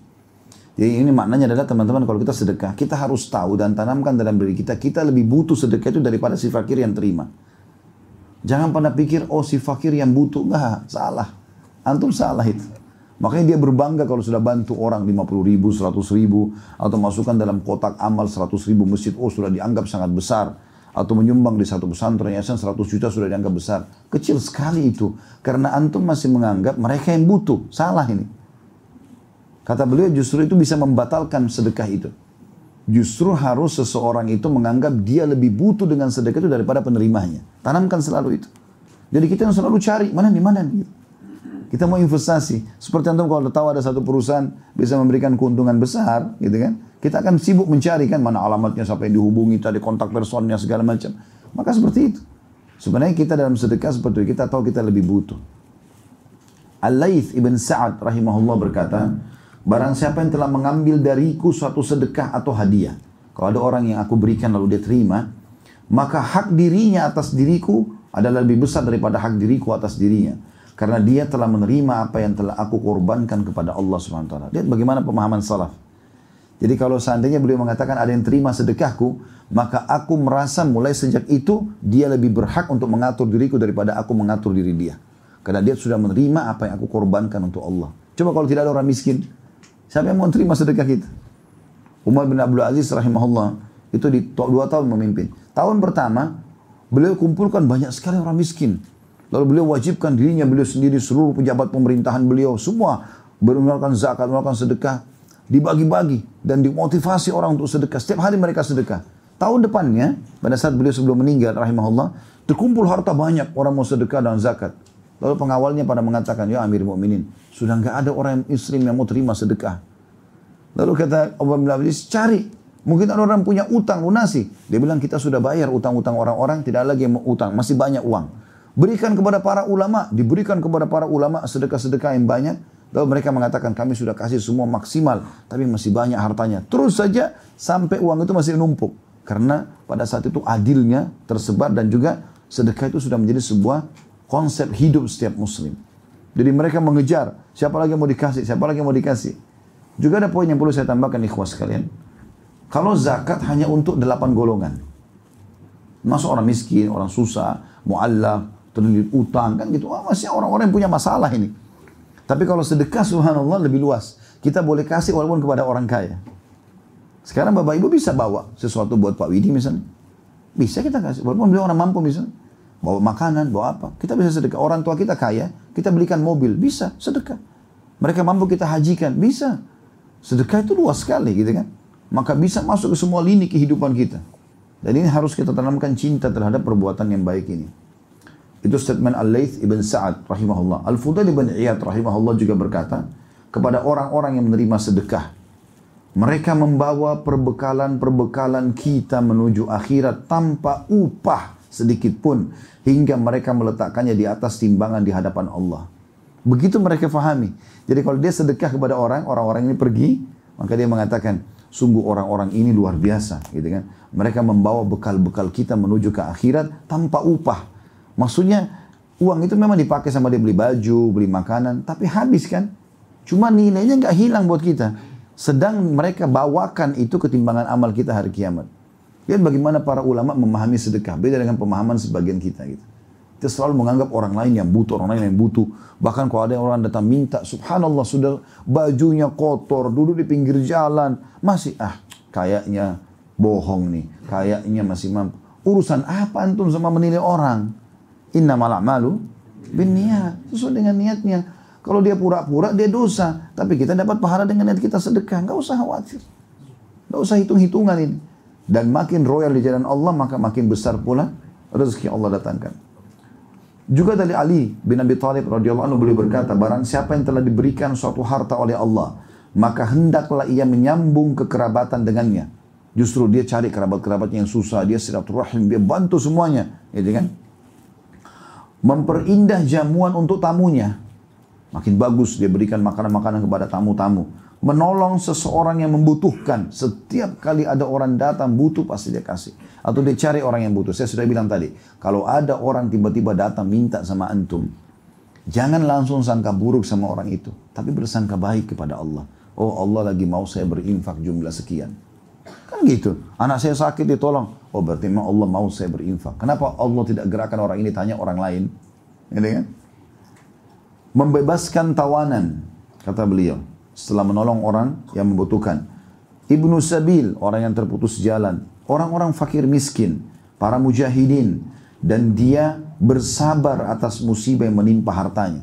Akan ada cobaan, ada yang menipu, bangkrut usahanya, itu biasa.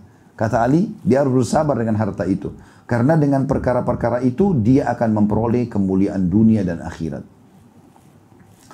Abu Hatim berkata, rahimahullah, bakhil itu, pelit, adalah sebuah pohon di neraka sedang ranting-rantingnya ada di dunia. Pelit. Ya. Itu pohon di neraka, ranting-rantingnya di dunia. Maka barang siapa yang bergantungan pada salah satu dari ranting-rantingnya itu, niscaya ia akan menjurumuskannya ke dalam neraka.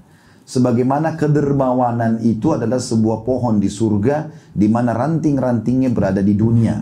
Dan barang siapa yang bergelantungan pada salah satu ranting-rantingnya itu, niscaya ia akan membawanya ke surga. Dan surga itu adalah tempat orang-orang dermawan.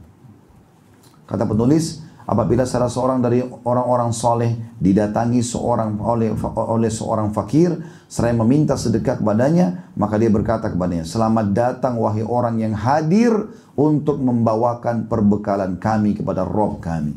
Ya, Orang miskin datang, mereka bilang selamat datang, gembira disambut, dikasih. Bukan kayak antum cemberut, Orang ini lagi, orang ini lagi. Hmm. Program sosial ini lagi, ini lagi. Urusan apa antum sama itu? Dia bohong, dia dihukum. Antum dapat pahala. Mungkin itu amal terakhir antum. Dari mana kita tahu? Mungkin memang ini adalah amal terakhir. Setelah sedekah kita mati. Allahu alam. Kenapa harus sangka buruk dengan orang? Sekali lagi sangka baik, Allah yang menggerakkan mereka. Mungkin ini butuh bayar rumah sakit benar, mungkin ini, mungkin ini, mungkin ini, segala macam. Kata beliau, dan yang dimaksud dengan perbekalan itu adalah berupa kebaikan dan amal-amal yang mendekatkan diri kepada keridhaan Allah subhanahu wa ta'ala. Ini baru statement para salafus salih. Saya yakin ilmunya sudah padat sekali. Benar nggak? Baik, sekarang kita lihat ya. Ada tambahan informasi di sini. Tentang keutamaan sedekah. Apa yang kita dapat kalau kita sedekah? Tadi itu baru motivasi-motivasinya. Yang pertama adalah sedekah adalah pensucian dan pembersihan Sebagaimana Allah berfirman dalam surah At-Taubah ayat 103. A'udzu billahi minasyaitonir rajim. Khudh min amwalihim shadaqatan tutahhiruhum wa tuzakkihim biha wa salli alaihim. Inna salataka sakanun lahum wallahu samiun alim. Ambillah zakat atau sedekah dari sebagian harta mereka. Wahai Muhammad, dan dengan zakat atau sedekah itu kamu membersihkan dan mensucikan mereka. Dan berdoalah untuk mereka Sesungguhnya doamu itu menjadi ketentraman jiwa bagi mereka dan Allah maha mendengar lagi maha mengetahui. Kata beliau, kalimat tutahhiruhum atau engkau membersihkan mereka maksudnya membersihkan dari dosa-dosa mereka dan dari kikirnya jiwa mereka. Waktu zakihim dan mensucikan mereka menunjukkan kepada suatu bentuk penghiasan diri dengan hal-hal yang mulia dan baik karena sedekah adalah pembersih, pensuci, penggugur kesalahan dan pengangkat derajat. Nah, kalau habis dengerin antum masih tidak sedekah luar biasa. Ya, butuh dicambuk. Yang kedua, sedekah adalah bentuk ketundukan kepada perintah Allah dan Rasulnya. Disebutkan dalam surah Al-Anfal ayat 24, A'udzu billahi minasyaitonir rajim, ya ayyuhalladzina amanu stajibu lillahi wa lirrasuli idza da'akum lima yuhyikum wa 'alamu anna Allah yahulu bainal mar'i wa qalbi wa annahu ilaihi tuhsyarun. Al-Anfal 24. Hai orang-orang beriman, penuhilah seruan Allah dan seruan Rasul. Apabila Rasul menyuruhmu kepada sesuatu yang memberi kehidupan kepadamu, ketahuilah bahwa Allah membatasi antara manusia dan hatinya dan kepadanya lah kamu akan dikumpulkan. Juga dalam dalam surah yang lain surah Asy-Syura ayat 47 Allah SWT berfirman A'udzu billahi minasyaitonir rajim istajibu li rabbikum min qabli an ya'tiya yaumun la maradda lahu min Allah ma lakum min malja'in yawma idzin wa ma lakum min nakir Patuhilah seruan Tuhanmu sebelum datang dari Allah suatu hari yang tidak dapat ditolak kedatangannya, maksudnya hari kiamat atau kematian. Kamu tidak memperoleh tempat berlindung pada hari itu dan tidak pula dapat mengingkari dosa-dosamu. Kata beliau, maka di antara sifat-sifat orang yang beriman dan bertakwa adalah bersegera dalam memenuhi perintah Allah SWT, sedang sedekah adalah di antara perkara yang diperintahkan oleh Allah. Dituntun dan dianjurkan olehnya. Allah Azza wa Jal berfirman dalam surah Ibrahim ayat 31. A'udhu billahi minasyaitonir rajim. Kulli ibadiyalladina amanu yuqimus salata wa yunfiku wa yunfiku mimma razaqnahum sirran wa alaniyatan min qabli an ya'tiya yawmun la bay'un fihi wa la khilal. Katakanlah hai Muhammad kepada hamba-hambaku yang mengaku hamba-hamba Allah, dengarkan ini. Yang telah beriman, hendaklah mereka mendirikan sholat, menafkahkan sebagian rezeki yang kami berikan kepada mereka secara sembunyi-sembunyi ataupun terang-terangan sebelum datang hari kiamat yang pada hari itu tidak ada jual beli dan tidak ada persahabatan lagi. Sudah nggak laku dolar, euro, apa saja rupiah tidak laku lagi. Saksi bahasan Allah mengatakan yungfiku, infakkan. Juga dalam firman Allah surah Al-Baqarah ayat 254 Allah berfirman, "A'udzubillahi minasyaitonir rajim. Ya ayyuhalladzina amanu anfiqu mimma razaqnakum min qabli an ya'tiya yawmun la bay'un fihi wa la khullatun wa la syafa'ah wal kafiruna humudz zalimun." Hai orang beriman, belanjakanlah di jalan Allah sebagian dari rezeki yang telah kami berikan kepadamu. Sebelum datang hari yang pada hari itu tidak ada lagi jual beli dan tidak ada lagi syafaat. Dan orang-orang kafir itulah orang-orang yang zalim. Juga firman Allah SWT dalam surah Al-Munafikun ayat 10, tadi sudah kita bacakan ini ya. Tapi saya ulangi lagi. A'udhu billahi minasyaitonir rajim wa anfiqu mimma razaqnakum min qabli an ya'ti ahadakumul mautu fayaqula rabbi laula akhartani fayaqula rabbi laula akhartani ila ajalin qaribin fa asaddaka wa akum minas salihin. Dan belanjakanlah sebagian dari apa yang telah kami berikan kepadamu sebelum datang kematian kepada salah seorang di antara kamu lalu baru dia berkata Ya Robku, mengapa engkau tidak menangguhkan kematianku sampai waktu yang dekat yang menyebabkan aku dapat bersedekah dan aku termasuk orang-orang yang soleh. Yang ketiga, seorang mukmin berada dalam naungan sedekahnya pada hari kiamat kelak. Disebutkan, ya, dikatakan sini, yaitu pada hari yang pasti akan disaksikan oleh seluruh makhluk tersebut, di mana seorang anak akan beruban, matahari akan mendekat ke kepala manusia, keringat yang banyak keluar hingga menenggelamkan manusia.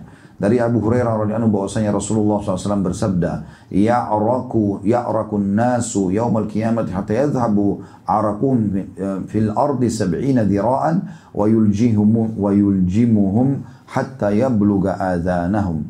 Pada hari kiamat nanti manusia akan keringat hingga mengalir sejauh 70 hasta dan akan menenggelamkan mereka hingga mencapai telinga mereka. Kata Ibnu Hajar rahimahullah, dalam menanggapi hadis tersebut, barang siapa yang memperhatikan kondisi tersebut, niscaya ia akan mengetahui betapa besarnya keguncangan pada hari kiamat itu, di mana mereka, di mana neraka mengelilingi tanah padang mahsyar dan matahari didekatkan sekitar satu mil jaraknya dari kepala manusia. Dan bagaimanakah kondisi panasnya bumi saat itu? Dan keringat apa yang mengalir pada padang Sahara hingga mencapai 70 hasta? Padahal setiap manusia tidaklah mendapatkan tempat kecuali sebatas tanah untuk memijakkan kedua kakinya. Maka bagaimanakah kondisi manusia saat itu dengan keringat dan peluh mereka padahal mereka berbeda-beda kadar peluhnya. Sesungguhnya hal itu atau hal ini adalah suatu perkara yang membuat akal terkesima dan menunjukkan akan besarnya kekuasaan. Pada saat itu manusia sangat membutuhkan naungan yang dapat menaungi dirinya hingga hadirlah sedekah lalu menaungi pelakunya Disebutkan dari Uqbah bin Amir radhiyallahu anhu beliau berkata, saya mendengarkan Rasulullah SAW bersabda, "Kullu mri'in fi dhilli sadaqati hatta yubsala bainan nas." Au qala hatta yuhkama bainan nas.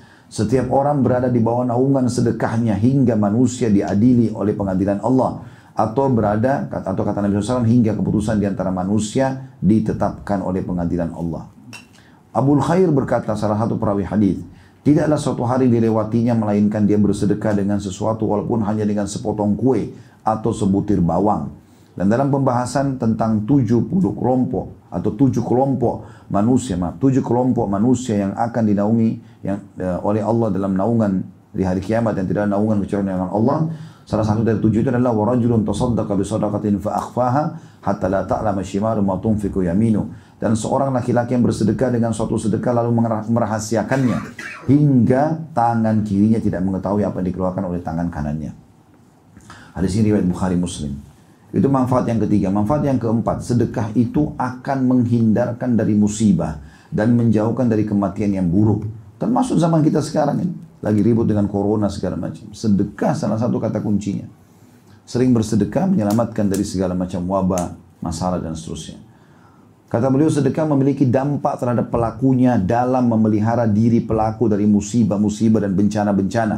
Sesuai dengan riwayat dari Abu Umamah radhiyallahu anhu bahwasanya Rasulullah SAW bersabda, "Sana'ul ma'rufi taqiyu masari as-su' wa sadaqatus sirri tudfi ghadabur rabb wa silatul rahim tazidu fil umur." Perbuatan-perbuatan baik akan menghindarkan diri dari pintu-pintu keburukan. Sedekah yang tersembunyi itu akan memadamkan amarah Rabb jadi kalau tadinya Allah mau hukum tidak jadi. Dan menyambung tali silaturahim akan menambah umur. Hadis riwayat At-Tabarani dengan sanad Hasan. Ibnu Abi Jad berkata, sesungguhnya sedekah itu menghindarkan diri dari 70 pintu keburukan. Dan juga di antara dampak dari sedekah adalah memelihara hamba dari kematian yang buruk. Dari Anas atau su'ul khatimah ya.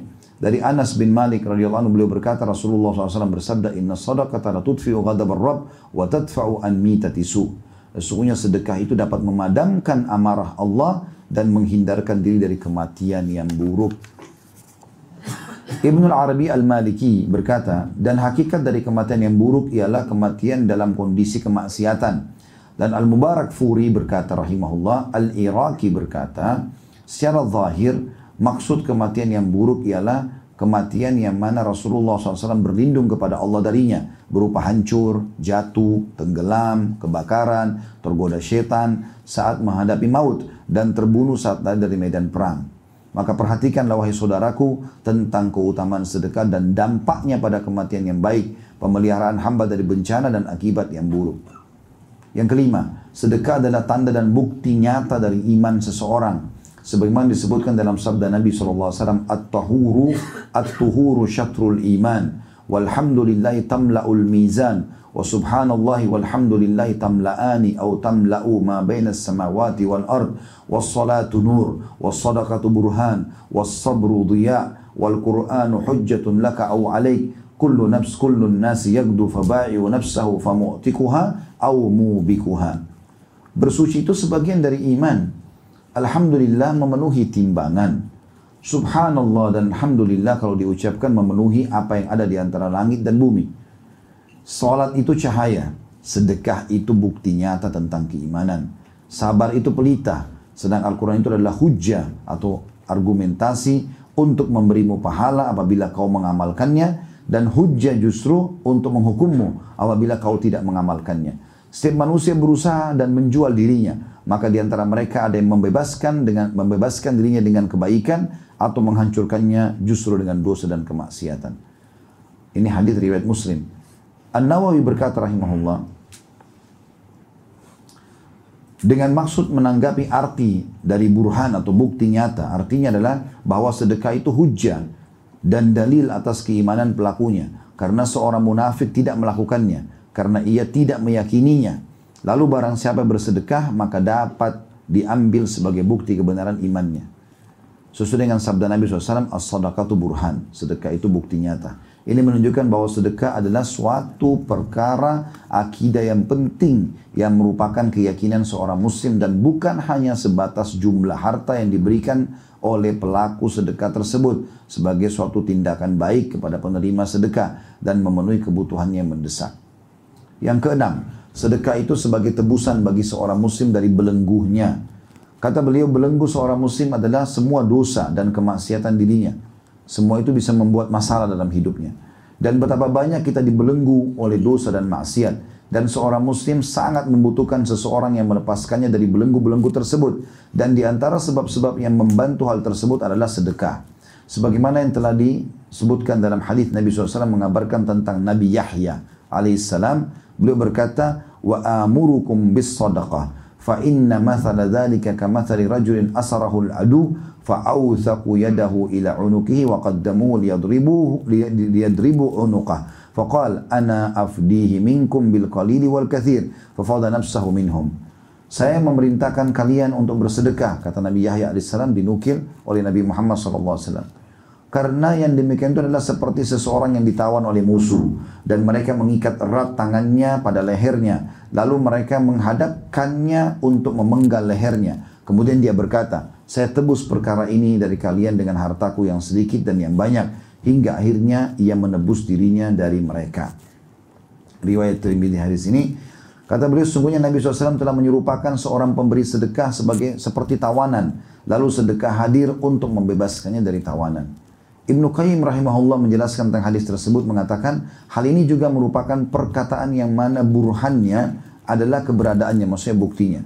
Dan dalilnya adalah kejadiannya. Karena sedekah itu memiliki pengaruh yang menakjubkan dalam hal menolak berbagai macam bencana walaupun dalam dari seseorang yang jahat atau dari seseorang yang berlaku zalim, bahkan dari seorang kafir. Karena Allah Ta'ala akan menolak darinya berbagai macam bencana dengan sedekah. Hal ini adalah suatu perkara yang telah dimaklumi di antara manusia, baik yang terpelajar maupun yang tidak. Mohon maaf saya agak cepat baca karena ini poinnya masih banyak. Yang ketujuh, Allah memberikan ganti kepada orang yang memberi sedekah. Tidak akan pernah habis. Allah subhanahu wa ta'ala berfirman di dalam surah Sabah ayat 39. A'udhu billahi minasyaitonir rajim. Kul inna rabbi yabsutur rizqa liman yasha'u min ibadi. Kul inna rabbi yabsutur rizqa liman yasha'u min ibadi wa yakdiru lah. Anfaqtum min syai'in fahuwa yukhlifu wa huwa khairur raziqin. Katakan hai Muhammad, sesungguhnya Tuhanku melapangkan rezeki bagi siapa yang dikehendakinya di antara hamba-hambanya dan menyempitkan bagi siapa yang dikehendakinya. Dan barang-barang apa saja yang kamu nafkahkan atau infakkan, maka Allah akan menggantinya dan dialah sebaik-baik pemberi rezeki. Ini adalah sebuah kabar dari Allah yang Maha Suci dan Maha Tinggi kepada para pemberi sedekah dan dan pemberi nafkah bahwa Allah akan menggantinya untuk mereka dan siapa yang lebih benar perkataannya daripada Allah tanda tanya dan Abu Hurairah radhiyallahu juga berkata Nabi SAW bersabda qala Allah tabaraka wa taala ya ibna Adam anfik umfik alaik Allah tabaraka wa ta'ala yang maha berkah dan maha tinggi berfirman kepada manusia, wahai anak cucu Adam, berinfaklah, niscaya aku akan memberi rezeki atas kalian. Hadis riwayat Muslim. Juga dari Nabi SAW, Ma min yawmin yusbihu, yusbihu al-ibadu fihi illa wa malakani yanzilan. Fayaqulu ahaduhuma Allahumma a'ti mumfikan khalafa. Wa yaqulu al-akhar Allahumma a'ti mumsikan khalafa. Tidaklah satu hari di mana seorang hamba memasuki paginya, Melainkan pasti akan turun dua malaikat, salah seorang dari mereka berkata, Ya Allah, berikanlah ganti atau rezeki kepada orang yang berinfak. Dan yang lain lagi mengatakan, Ya Allah, berikan kebinasaan kepada orang yang kikir. Hadis ini riwayat Bukhari Muslim. An-Nawawi berkata rahimahullah, seraya menanggapi hadis di atas, para ulama berkata, infak tersebut infak tersebut adalah dalam ketaatan, akhlak-akhlak yang terpuji untuk keluarga dan tamu, sedekah-sedekah dan sebagainya yang tidak tercelah dan tidak berlebihan. Sedangkan menahan dari infak yang tercela adalah menahan dari hal-hal tersebut. Tentang perkataan juga ya Allah berikanlah kebinasaan kepada orang-orang yang kikir. Ibnu Hajar menanggapi rahimahullah. Adapun berdoa untuk kehancuran mengandung dua makna. Makna hancurnya harta itu sendiri atau hancurnya jiwa orang itu. Jadi kita kayak nggak ada pilihan kalau pagi hari. Kita berinfak dapat doa malaikat baikan atau kita bakhil maka dapat dosa doa kebinasaan dari malaikat. Baik harta itu atau kita sendiri. Wa na'udzubillah. Malaikat tersebut berdoa agar orang yang kikir itu ditimpa keburukan dengan kebinasaan dirinya. Na'udzubillah kata beliau. Dan betapa banyak di antara kita yang menjurumuskan dirinya ke dalam mara bahaya bagi tubuh dan jiwanya. Hal itu terkadang disebabkan oleh kebakhiran dirinya dan ketidakmauan dirinya untuk bersedekah. Ketahuilah bahwa doa malaikat itu tidaklah akan berlalu begitu saja, maka berhati-hatilah. Dua poin yang terakhir, yang kedelapan, pahala sedekah tidaklah terputus dari pemberinya setelah kematian.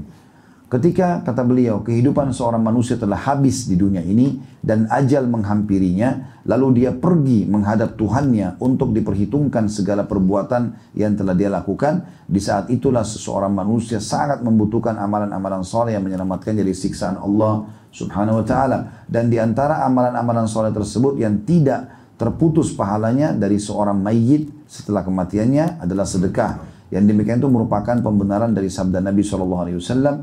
Ida mata ibnu Adam min qata amalu illa min thalath, sadaqatin jariyah, wa, il, ilmin yuntafa'u bih, aw waladin salihin yad'ulah. Apabila anak Adam meninggal dunia, maka terputus segala pahala amal perbuatannya kecuali tiga perbuatan. Sedekah jariah, ilmu yang bermanfaat, dan doa anak soleh untuknya. Maka berbanyaklah wahai saudaraku yang budiman tentang besarnya pahala sedekah. Maaf, atau perhatikanlah, maka perhatikanlah wahai saudaraku yang budiman tentang besarnya pahala sedekah dan keutamaannya serta keabadian manfaatnya hingga setelah kematian Anda. Yang terakhir, yang kesembilan sedekah itu menghapus kesalahan. Dari Muadz bin Jabal radhiyallahu beliau berkata, Rasulullah SAW bersabda, "As-sadaqatu tudfi'ul khati'ata kama yudfi'ul ma'un nar." Sesungguhnya sedekah itu bisa menghapus dosa-dosa dan kesalahan sebagaimana air bisa memadamkan api. Hadis sahih riwayat At-Tirmidzi. Gitu kan. Tentu setelah itu ada banyak di sini penjelasan tentang masalah petunjuk Nabi SAW tentang bersedekah. Kemudian contoh-contoh para salafus saleh dalam bersedekah di antaranya diangkat kedermawanan Nabi Muhammad SAW Dikatakan dalam riwayat yang sahih riwayat Bukhari Anas bin Malik mengatakan oleh anu kalau Nabi SAW tidak pernah menolak siapa pun yang meminta kepada beliau. Jabir juga radhiyallahu mengatakan bahwasanya tidak pernah Nabi SAW dimintai sesuatu kecuali pasti beliau berikan. Kemudian juga pernah beliau mendidik Aisyah radhiyallahu istrinya mengatakan bahwasanya para sahabat menyembelih seekor domba lalu Nabi SAW berkata adakah sisa darinya jadi pernah para sahabat membeli kambing lalu kasih Nabi SAW kambing. Kambing itu dikasih oleh Nabi SAW kepada istrinya Aisyah untuk dibagi-bagi. Lalu Aisyah pun membagi-bagi. Setelah itu Nabi pulang ke rumah lalu bertanya, ada sisa darinya? Aisyah berkata, tidak tersisa kecuali hanya pundaknya saja. Ya. Atau bagian lengannya yang Nabi SAW paling suka. Maka beliau bersabda, tersisa semuanya kecuali pundaknya. Maksudnya yang kau sedekahkan justru yang tersisa. Yang kita yang mau makan ini akan habis jadi makanan saja gitu kan. Ini cukup banyak tentunya riwayat-riwayat di sini. Ya. Tidak bisa semuanya saya bacakan karena buku ini masih cukup panjang. Tetapi ada yang ingin saya titik beratkan teman-teman sekalian. Nanti bukunya bisa dimiliki. Ini ada contoh bagaimana infaknya Abu Bakar, infaknya Uthman, infaknya Ibnu Umar, infaknya Aisyah gitu. Kemudian juga infaknya uh, Zainab binti Jahash radhiyallahu anhu infaknya Abu Dahdah ya yang masyhur waktu turun firman Allah Subhanahu wa taala dalam surah Al-Baqarah 245, A'udzu billahi minasyaitonir rajim, man dzalladzi yuqridullaha qardan hasana, siapakah yang mau memberikan pinjaman kepada Allah dengan pinjaman yang baik ya. Maka ini saya ambil contohnya saja, Abu Dahdah mengatakan wahai Rasulullah, apakah Allah hendak meminjam pinjaman dari kita? Kata Nabi SAW, iya benar wahai Abu Dahdah. Lalu dia berkata, perhatikanlah, perlihatkanlah tanganmu wahai Rasulullah. Lalu dia mengambil tangan beliau seraya berkata, saya telah memberi pinjaman kepada Allah berupa kebun saya. Kebunnya kebetulan berisi 600 pohon kurma. Lalu dia berjalan menuju kebunnya sedangkan Ummu Dahda berada di dalamnya beserta keluarganya. Kemudian dia menyeruahi Ummu Dahda. Dia berkata, ya Abu Dahda berkata, keluarlah dari kebun ini karena aku telah memberikannya kepada Allah sebagai pinjaman. Lalu Nabi SAW bersabda, Kam min azkin radahin di abid daddah fil jannah. Berapa banyak pohon kurma yang lebat buahnya untuk Abu Dahdah di surga. Beliau pun mengucapkannya berapa kali. Beliau pun mengucapkannya berapa kali. Abu Talha juga terkenal punya harta banyak sekali. Salah satunya adalah Bayruha. Ini sebuah kebun kurma yang pas ada di depan masjid Nabi SAW dan sangat subur, banyak sekali pohon-pohon kurmanya gitu. Dan ada mata air Nabi SAW sering datang minum di situ, duduk. Jadi sangat terkenal. Kebun terbaik semua di Madinah punya beliau. Lalu dia pun datang mengatakan ya Rasulullah, saya ingin ya menyedekahkan ini. Ketika turun firman Allah Subhanahu wa taala dalam surah Imran ayat 92, A'udzu billahi minasyaitonir rajim lan tanalul birra hatta tunfiqu mimma tuhibbun wa ma tunfiqu min syai'in fa innallaha bihi alim. Kamu sekali-kali tidak sampai kepada kebaikan yang sempurna sebelum kamu menafkahkan semua harta yang kau cintai. Atau sebagian harta yang kau cintai. Dan apa saja yang kau nafkahkan maka sungguhnya Allah mengetahuinya. Maka Abu Dahdal, Abu Abu Talha langsung beranjak kepada Nabi SAW mengatakan, Ya Rasulullah, sesungguhnya Allah telah berfirman, tidak akan kalian dapatkan sampai pada kebajikan atau puncak pahala kebajikan sampai kalian menginfakkan sebagian yang kalian cintai. Sesungguhnya hartaku yang paling aku cintai adalah bayruha. Maka hartaku ini Aku jadikan sedekah karena Allah. Dan aku berharap kebajikan darinya dan ganjarannya di sisi Allah. Maka pergunakanlah sesuai yang anda lihat ya Rasulullah. Maka Nabi SAW pun ya, mengatakan baiklah diterima. Kemudian Anas berkata, bakhin. Ya, Nabi SAW mengatakan bakhin. Zadika malur rabih. Zadika malur rabih. Waqad sami'tu ma kultu. Waqad sami'tu ma kulta. Wa inni ara an taj'alha fil aqrabin. Faqala Abu Talha af'alu ya Rasulullah. Bagus sekali. Ini adalah harta yang betul-betul beruntung. Ini adalah harta yang betul-betul beruntung. Sungguh aku telah mendengar apa yang kau ucapkan wahai Abu Talha. Maksudnya kau mau sedekahkan. Dan aku berpendapat kata Nabi SAW agar kau memberikan harta sedekah itu kepada kerabatmu. Lalu Abu Talha pun berkata aku lakukan ya Rasulullah. Aku lakukan ya Rasulullah. Tentu di sini juga ada yang saya sarankan teman-teman nanti baca ada judulnya bersedekah, ya, berobat dengan sedekah. Bagi teman-teman yang penyakitnya belum sembuh, masalahnya belum selesai, renungi hadis ini saya tutup dengan ini ya. Kata Nabi SAW dalam hadis yang diriwayatkan oleh Baihaqi, Dawu marda dawu mardakum bis sadaqah wa hassinu amwalakum biz zakah wa iddul lil bala'i du'a. Obatilah orang-orang yang sakit di antara kalian dengan sedekah. Jadi bukan Nabi suruh obati dengan obat gitu kan. Sakit, sedekah, cari orang miskin, Allah sembuhin nanti penyakitnya itu. Bentengi harta kalian supaya terus bertahan, ya. Dia akan naik terus, tidak akan turun dan bangkrut dengan zakat. Dan siapkanlah doa-doa terbaik untuk menghadapi musibah. Dan cukup banyak tentunya poin-poin yang berhubungan dengan masalah ini di antaranya kisah-kisah nyata yang bisa teman-teman baca nanti insya Allah.